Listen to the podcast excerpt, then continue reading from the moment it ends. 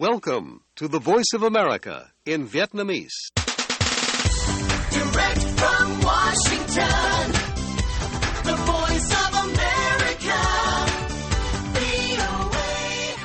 Ban Việt ngữ Đài Tiếng Nói Hoa Kỳ VOA kính chào quý vị.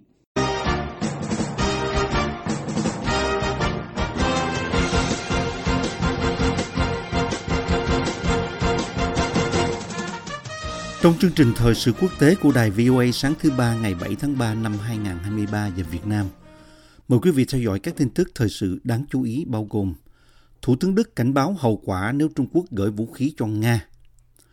Mỹ điều máy bay B-52 tập trận chung với Hàn Quốc. Quân đội Trung Quốc đột nhập gần đảo Đài Loan.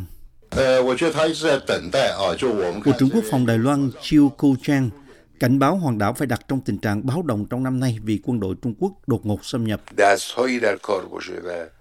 Nhà lãnh đạo tối cao của Iran nói vụ nghi đầu độc tại các trường nữ sinh là một tội ác không thể tha thứ. Mời quý vị theo dõi thông tin chi tiết.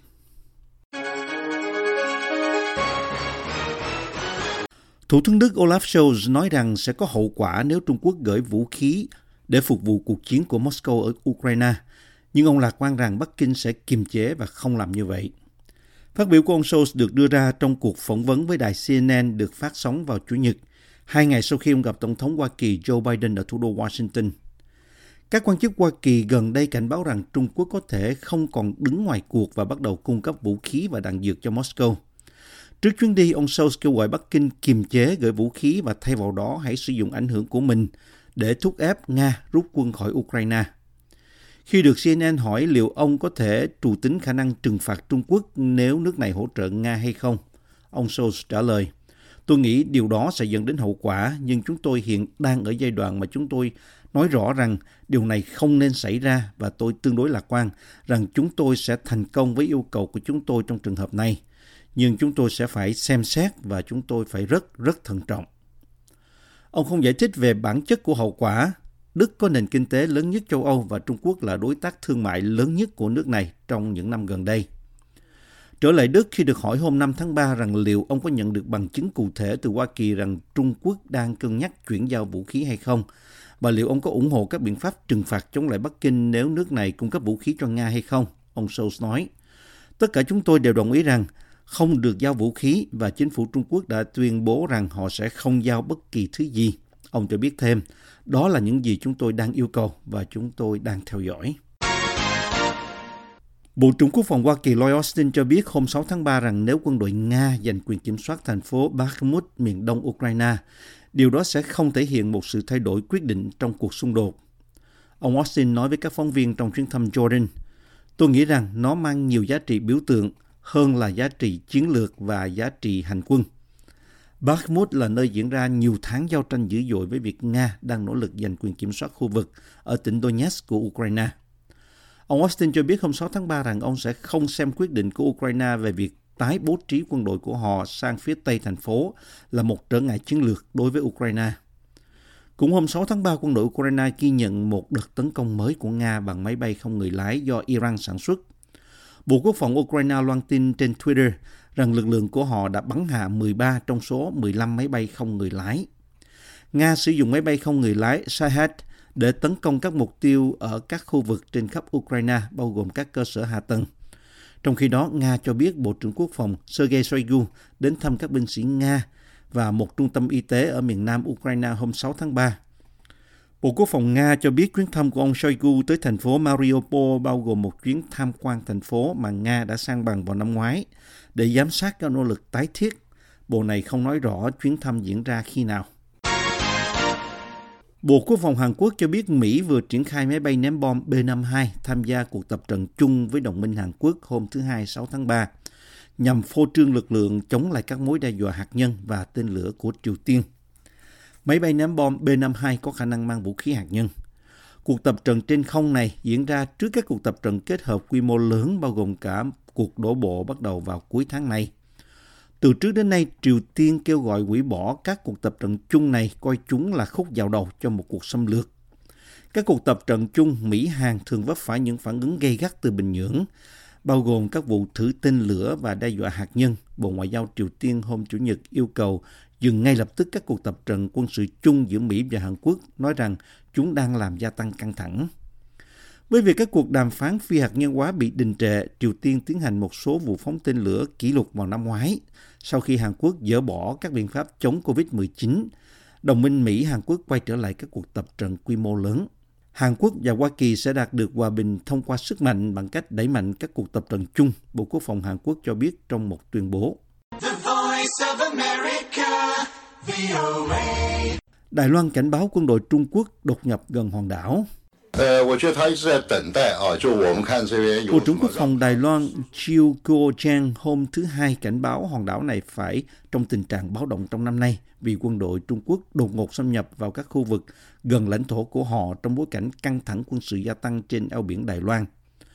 Trả lời câu hỏi của các nhà lập pháp tại Quốc hội, ông Chiu cho biết quân đội giải phóng nhân dân Trung Quốc gọi tắt là BLA có thể tìm cớ để tiến vào các khu vực gần lãnh thổ và không gian biển của Đài Loan khi hòn đảo này tăng cường trao đổi quân sự với Hoa Kỳ trước sự phẫn nộ của Bắc Kinh.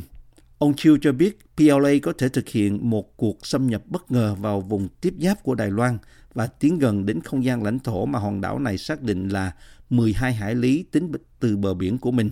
Tôi đặc biệt đưa ra những nhận định này trong năm nay có nghĩa là họ đang chuẩn bị như vậy, ông Chiu nói.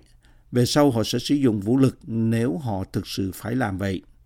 Đáp lại, người phát ngôn Bộ Ngoại giao Trung Quốc Mao Ninh cho biết trong một cuộc họp báo hàng ngày rằng Bắc Kinh sẽ thực hiện các biện pháp cứng rắn để bảo vệ chủ quyền và toàn vẹn lãnh thổ của mình. Đài Loan tuyên bố sẽ thực hiện quyền tự vệ và phản công nếu lực lượng vũ trang Trung Quốc tiến vào lãnh thổ của mình. Ông Siêu cho biết Trung Quốc đang tìm cách gây rắc rối dưới một cái cớ nào đó, đồng thời nói thêm rằng các cớ này có thể bao gồm cả chuyến thăm đảo của các quan chức cấp cao của chính phủ nước ngoài hoặc các liên hệ quân sự thường xuyên của Đài Loan với các nước khác. Khi được một nhà lập pháp hỏi liệu Hoa Kỳ có kế hoạch lưu trữ một số thiết bị quân sự của mình ở Đài Loan hay không, ông Chiu cho biết các cuộc thảo luận như vậy đang diễn ra nhưng từ chối giải thích chi tiết. Hoa Kỳ là nhà cung cấp vũ khí quốc tế quan trọng nhất của Đài Loan và việc Hoa Kỳ ngày càng ủng hộ hòn đảo dân chủ này đã làm tăng thêm căng thẳng trong quan hệ Hoa Kỳ-Trung Quốc vốn đã căng thẳng.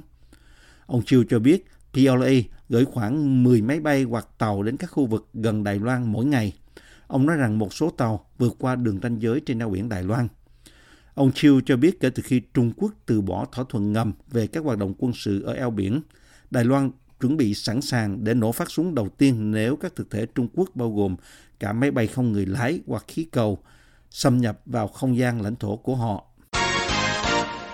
Bộ trưởng Lục quân Hoa Kỳ vạch chiến lược chiến tranh với Trung Quốc, một chiến lược nhiều gọng kìm để ngăn chặn và nếu cần chiến thắng trong bất kỳ cuộc chiến nào trong tương lai với Trung Quốc.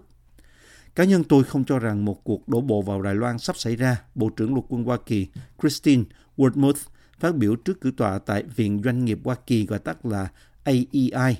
Nhưng rõ ràng là chúng ta phải chuẩn bị sẵn sàng chiến đấu và giành chiến thắng trong cuộc chiến đó. Các yếu tố của kế hoạch bao gồm triển khai thêm binh sĩ ở châu Á và trang bị cho họ các thiết bị được nâng cấp, bao gồm cả tàu đổ bộ và vũ khí siêu thanh. Phần lớn trong số đó sẽ được bố trí sẵn trong khu vực. Mục tiêu của chúng tôi là tránh xảy ra chiến tranh trên bộ ở châu Á, bà Wordsworth nói. Tôi nghĩ cách tốt nhất để tránh gây ra cuộc chiến đó là cho Trung Quốc và các nước trong khu vực thấy rằng chúng ta thực sự có thể thắng cuộc chiến đó. Bà Worthmuth đã đưa ra ba thành phần chính của cái mà bà gọi là chiến dịch của lục quân Hoa Kỳ nhằm ngăn chặn cuộc chiến như vậy, bắt đầu bằng việc xây dựng liên minh với các đồng minh và đối tác nước ngoài để làm phức tạp quá trình ra quyết định của giới lãnh đạo Trung Quốc. Bà nói thứ hai là lục quân đang xem xét việc xây dựng các trung tâm phân phối trong khu vực để dự trữ vật tư và nhiên liệu có khả năng bắt đầu từ Úc. Bà Worthmuth cũng nêu tên Nhật Bản là một địa điểm tiềm năng và bà gợi ý rằng các thiết bị phi sát thương có thể được tồn trữ ở Philippines và Singapore. Yếu tố thứ ba của chiến dịch răng đe là bố trí các lực lượng có thể nhìn thấy được, đáng tin cậy trong chiến đấu. Các lực lượng trong khu vực, bà Westmore nói, mục tiêu của chúng tôi là triển khai các lực lượng lục quân ở Ấn Độ Dương và Thái Bình Dương từ 7 cho đến 8 tháng trong năm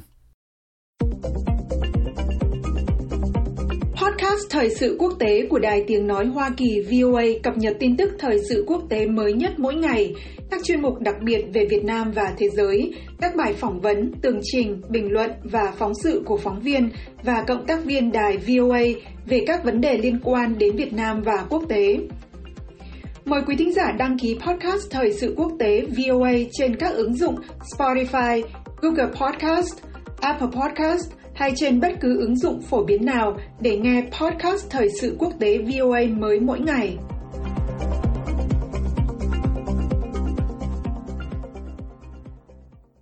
Nhà lãnh đạo tối cao của Iran hôm thứ Hai mô tả một loạt vụ nghi đầu độc tại các trường nữ sinh là một tội ác không thể tha thứ. Theo hãng thông tấn nhà nước Iran, lãnh đạo tối cao Iran Ayatollah Ali Khamenei cho biết nếu nhà chức trách xác định có vụ đầu độc có chủ ý thì những kẻ đứng sau tội ác này nên bị kết án tử hình và sẽ không có ân xá cho họ. Hồi tuần trước, Tổng thống Iran Ibrahim Raisi ra lệnh điều tra về căn bệnh của các nữ sinh tại hơn 30 trường học kể từ tháng 11 năm 2022. Các ca bệnh này đã lây lan ở ít nhất 21 trong số 30 tỉnh của Iran. Chương trình thời sự quốc tế của đài VOA xin được kết thúc ở đây.